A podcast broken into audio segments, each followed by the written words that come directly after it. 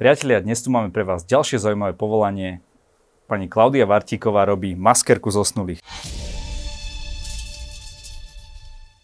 Je to správne povedané, to čo robíte? A šťastie aj áno. Čo je vlastne náplňou vašej práce? Náplňou našej práce, lebo sme dve, aby tí zosnulí boli nádherní na tej poslednej rozlúčke. Ako človeka napadne, že ide tak, v takomto niečom pracovať? Predpokladám, že to nesúvisí, že to nie je žiadna taká daná odbornosť, ktorú by človek vyštudoval, ale postupne sa to možno naučí časom. Takže ja som vyštudovaná kozmetička a keďže som si nevedela predstaviť, že budem robiť so živými ľuďmi, tak som išla do tejto sféry. Inými slovami, aj ľudia, ktorí už sú možno na onom svete, tiež potrebujú kozmetičku. Áno, určite, hej. Vy ste mali ale tento sen, kedy vás to napadlo? A takto, ja som túto prácu chcela robiť od malička. Mňa to vždycky tam ťahalo, lebo je to to posledné, čo tomu človeku môžeme dať.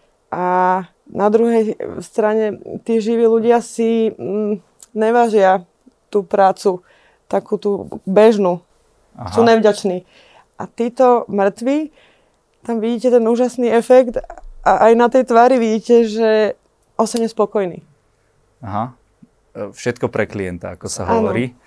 Uh, vy hovoríte, že ste mali tento sen od malička? Áno. Čiže vy ste od malička chceli pracovať v, v oblasti pohrebníctva? Áno, lebo um, ja som to nemala ako nejako vzdialené. Moja teta mala pohrebnú službu. Takže my sme tam v tom, tým, ten kontakt tam bol. Nedesí vás to trošku tá práca s tými zosnulými? Nie, mňa desí práca so živými. OK, takže sa to uh, robíte to podľa toho, ako vám to vyhovuje. A poďme ale k tomu špecifickému postupu, ktorý vlastne vy používate. Keď si oberieme celý ten proces, odkedy teda človek zomrie, až dokedy je uložený do truhly a buď zakopaný pod zem alebo spopolnený, kedy do hry vstupujete vy v akom čase? No, ja niekedy vstupujem do hry hneď do začiatku, že sa stalo počas minulej vlny covidovej, že sme chodili s chalanmi, schodili. Raz sme boli s chalanmi obliec jedného pána v Trnave, lebo to tam odmietli, tak vtedy som aj ja obliekala, ale inak o, väčšinou až keď sú oblečení. Takže oblečení, ale to, to je predpokladám jeden z tých posledných aktov. Áno, chlapci, ho, chlapci ich vyvezú, oblečú a potom nastupujeme my. A my už si to prevezmeme a ideme. Čiže inými slovami, nejakí tí, vaši kolegovia toho človeka oblečú ale vy už robíte tú finálnu podobu, ano. ako má vyzerať v tej rakve vrátane, teda asi polohy tela, možno dekorácií a tak ďalej. Ale mňa zaujíma, čo vy robíte s tým samotným telom? Kedy, čo je ten prvý úkon, ktorý na ňom spravíte? Takže takto, ono to má uh, viacero tých fází. Chalani ho oblečú a keď je dlhší čas do pohrebu, tak my si ho predpripravíme, že si ho na, nakremujeme. Aha, a tak nakremovaný niekedy je aj, aj týždeň, dva.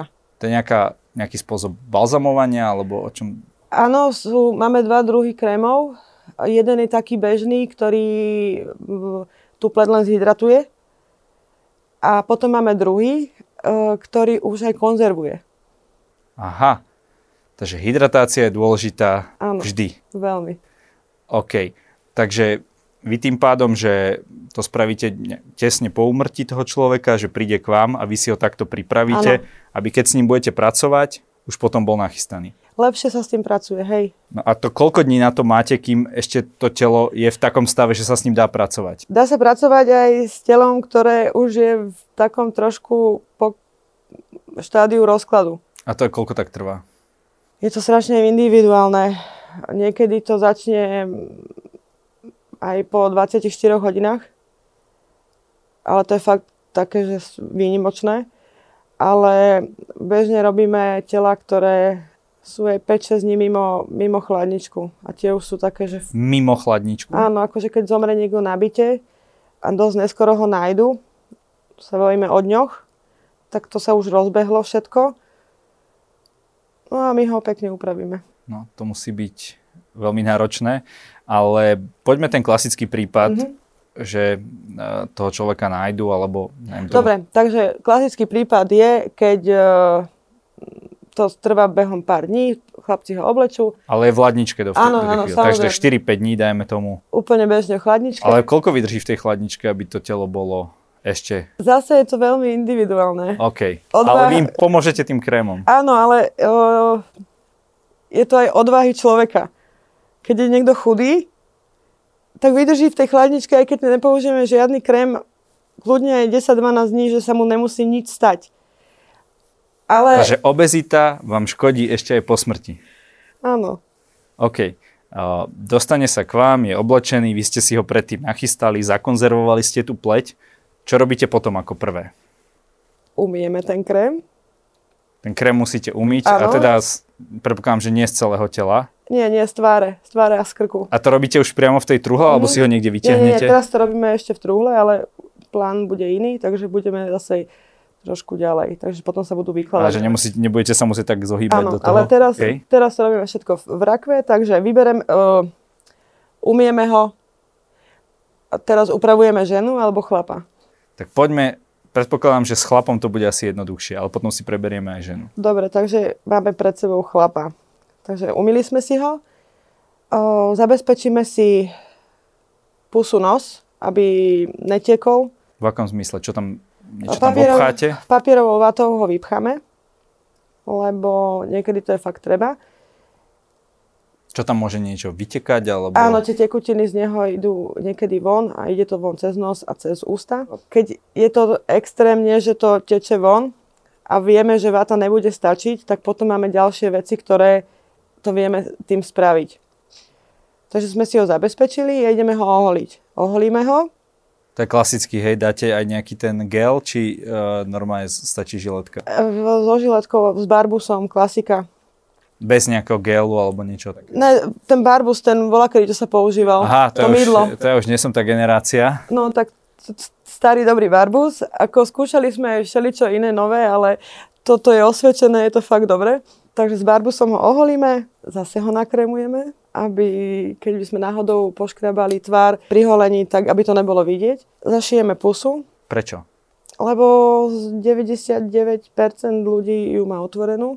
Aha, takže to, že ten človek uh, pri tom obrade máte ústa zatvorené, znamená, že niekto mu ju predtým zašil? A vidíte to podľa toho, nie všetci to vedia pekne spraviť. A za- zatvorenie úst ako tak, aby to bolo pekné a prirodzené, je 90% z celej úpravy. Keď urobíte zle tie ústa, tak môžete robiť čokoľvek, vyzerá to strašne. Lebo ja by som povedal, že gro tej úpravy je nejaký kvalitný make-up. Nie, gro úpravy je dobre zavrieť ústa. Prirodzene musíte sa trafiť, e, jak to ten človek mal, akože normálne. Aha, že či zatváral ústa veľa, alebo Nie, málo. t- myslím tvár. Aha, OK. Lebo vy to neviete.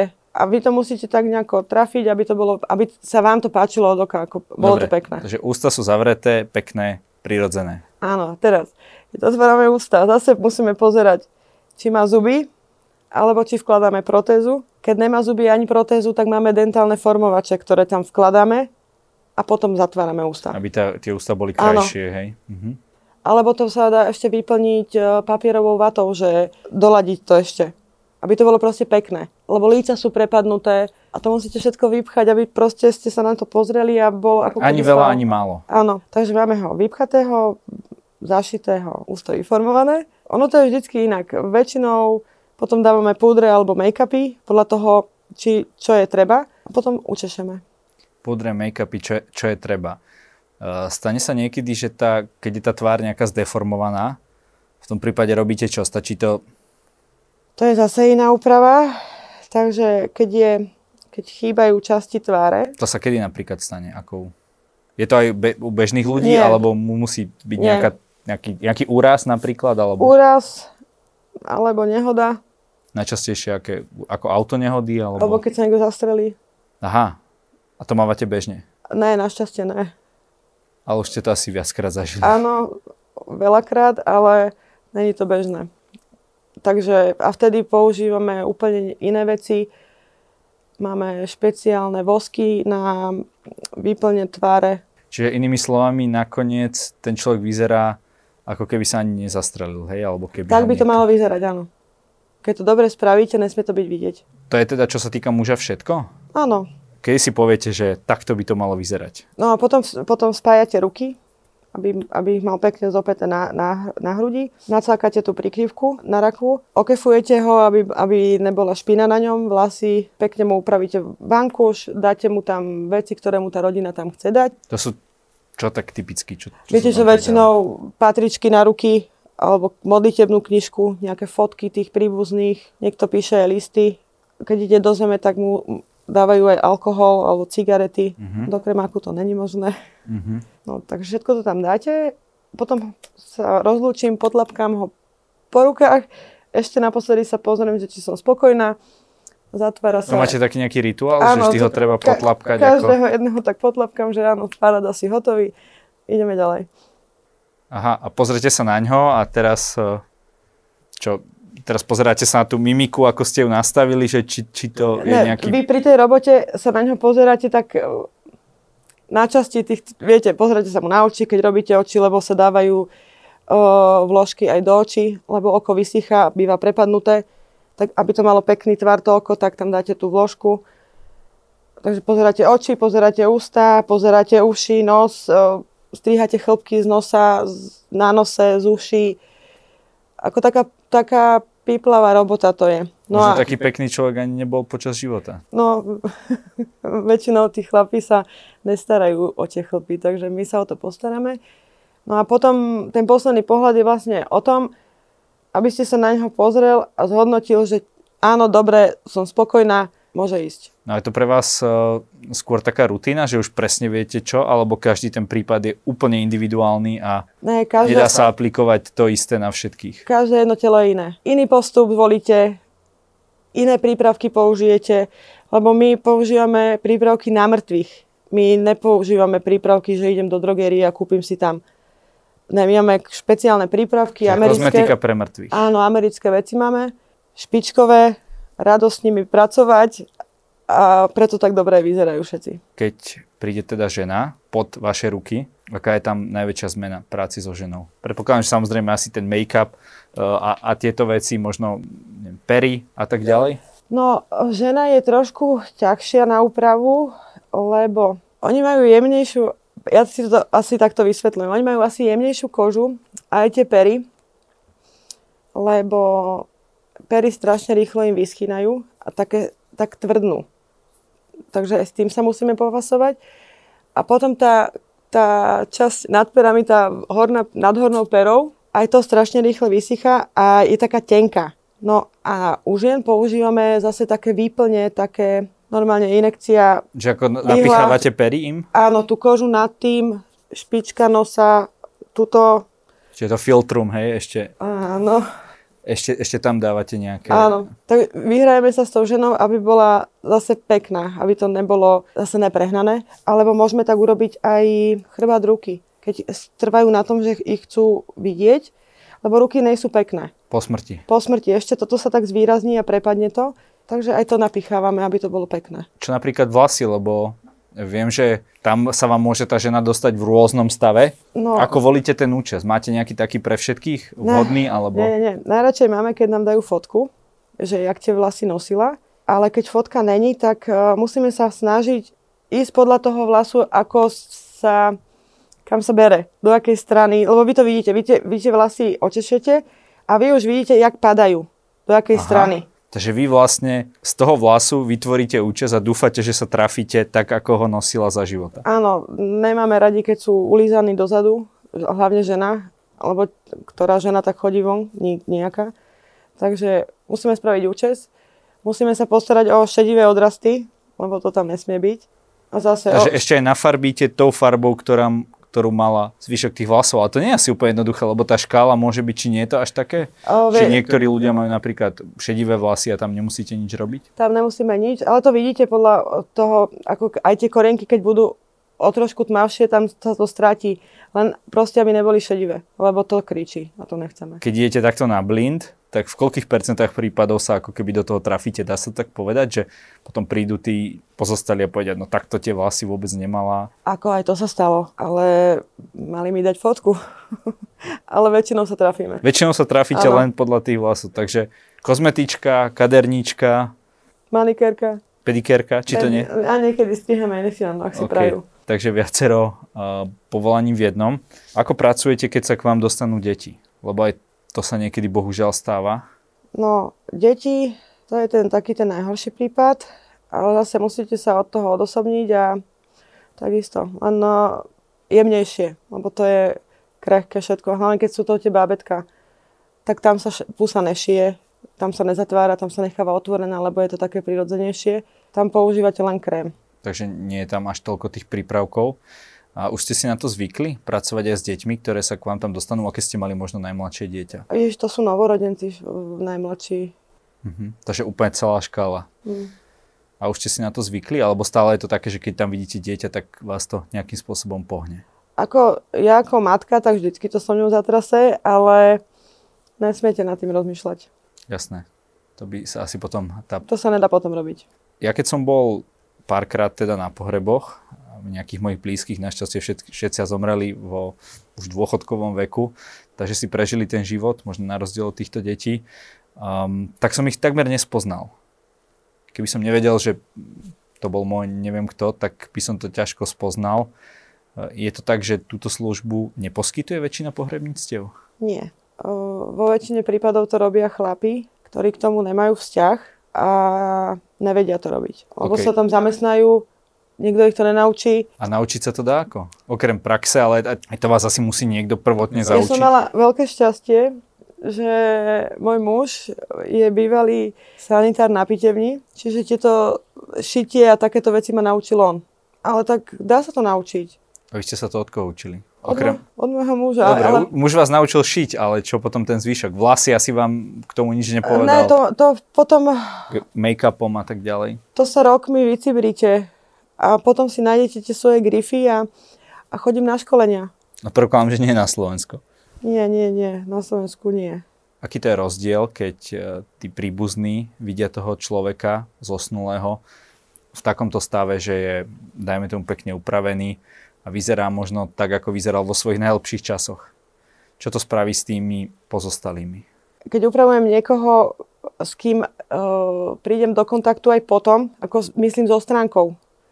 Ako to myslíte? Uh, nie so všetkými stránkami sa ja, ja potom stretnem, ale sú niektorí moji známi, okruh mojich známych, alebo ich známi a oni sa mi potom ozývajú, dostávam tú spätnú reakciu, že boli maximálne spokojní.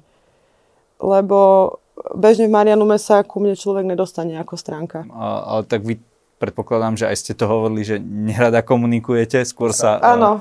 venujete tej svojej práci a je to potom tak, že si tí pozostali, dajme tomu, môžu lepšie pamätať toho deduška, babičku, tak ktorého určite. možno posledný rok videli niekde na posteli alebo v nemocnici s hadičkami? A určite ten, je, to, je to veľký rozdiel. No neviem, jak ste, keď ste boli vy na pohreboch, jak boli tí vaši upravení, keď si ich takmer nespoznal. Takže takto to nemá vyzerať. Oni majú mať ten, ten pohľad má byť taký, aby sa... On tam musí vyzerať pokojne a kľudne. Ako keby spal? Ako keby spal. Ten pohľad im má odľahčiť tú situáciu. Ne, že otvoria truhlu a uvidia tam čistú katastrofu. Jasné, no a otázka je, že prečo to takto nefunguje všade, lebo predpokladám, že to je veľmi dôležitá vec pre tých ľudí, ako si ho budeme pamätať a tak ďalej, že prečo sa tomu nevenujú aj ostatné pohrebníctva takto mm, detailne. Tak na túto otázku vám neviem odpovedať, ja sa nad tým zamýšľam už roky. Rozumiem a samozrejme snažíte sa robiť si, môžete možno robiť kurzy vy? Možno aj budem. Dobre, uh, biznis plán, potom dúfam, že dostanem nejaké provízie. Každopádne, uh, dnes máme dobu covidu. Vy viete, alebo vyzerá ten človek zosnulý, ktorý zomrel na COVID nejako inak ako tí ostatní? Áno, lebo tá plúcna ventilácia a tie hadičky, takže jedna ide do nosa, ostane tam otlačené, niekedy sú tam až dekubity, do pusy, tiež tam ostávajú otlačky. Je to vidieť. Je to a horšie.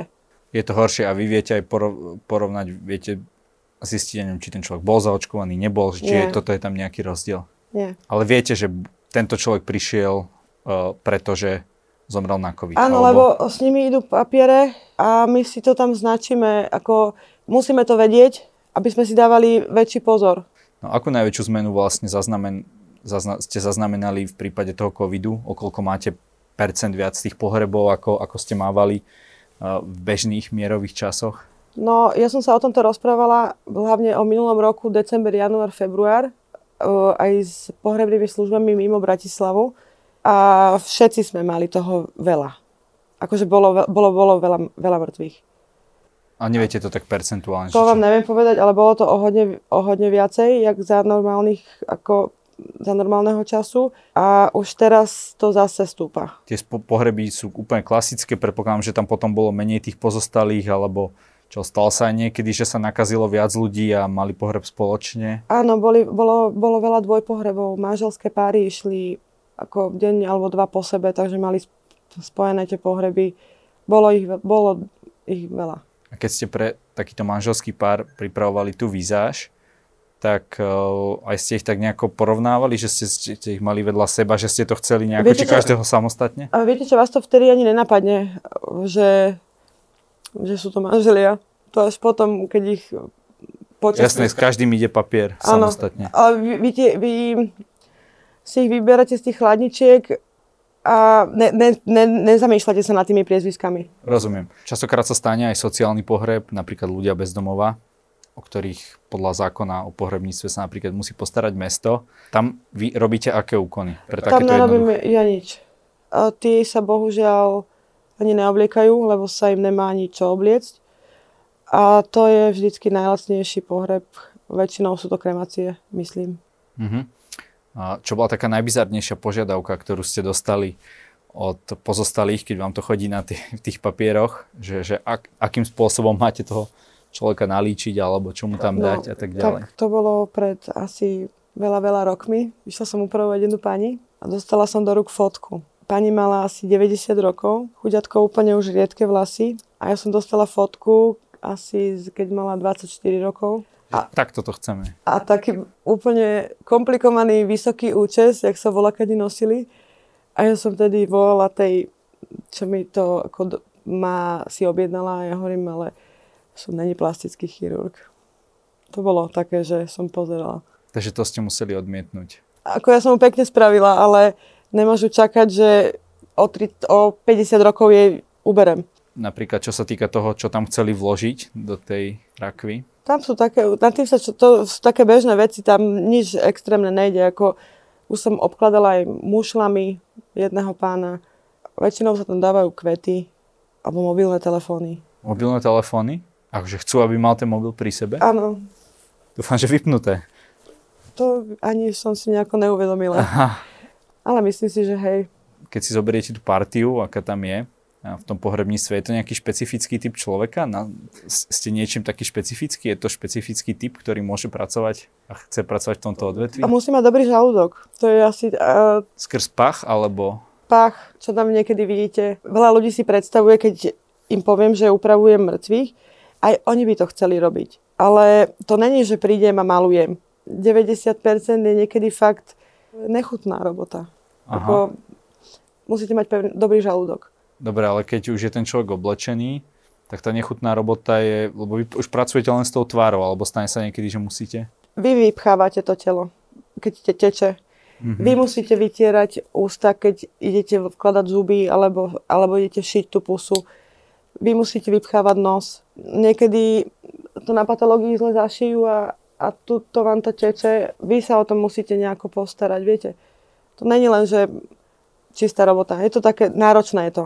Koľko vám takéto niečo zaberie a koľko to stojí pre klienta, keď chce takúto službu pre svojho príbuzného? Minimálna, minimálny čas je hodina a mám pocit, že okolo 119 eur to stojí. Všetky tieto činnosti, keď by ste mali si za hodinu, to si celkom si musíte pohnúť. To je, hodina je... Minimum. Keď, keď je, ja to volám, že pekné telo.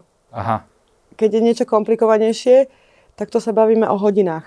Rozumiem alebo dorábanie tváre. Alebo niekedy sa to rozdeľuje, že jeden deň si spravíte nejakú hrubú prípravu a druhý deň pokračujete. Takže má to určite svoje špecifika. Každopádne bolo to veľmi zaujímavé, že takéto povolanie existuje a budem rád, keď sa to bude viac rozvíjať v našich končinách. Každý u nás má na záver možnosť niečo odkázať našim divákom. Máme, robíme to pri každom hostovi. Nech sa páči do tejto kamery. Ja ich všetkých zdravím a nech sú zodpovední. Ďakujem za rozhovor. Ďakujem.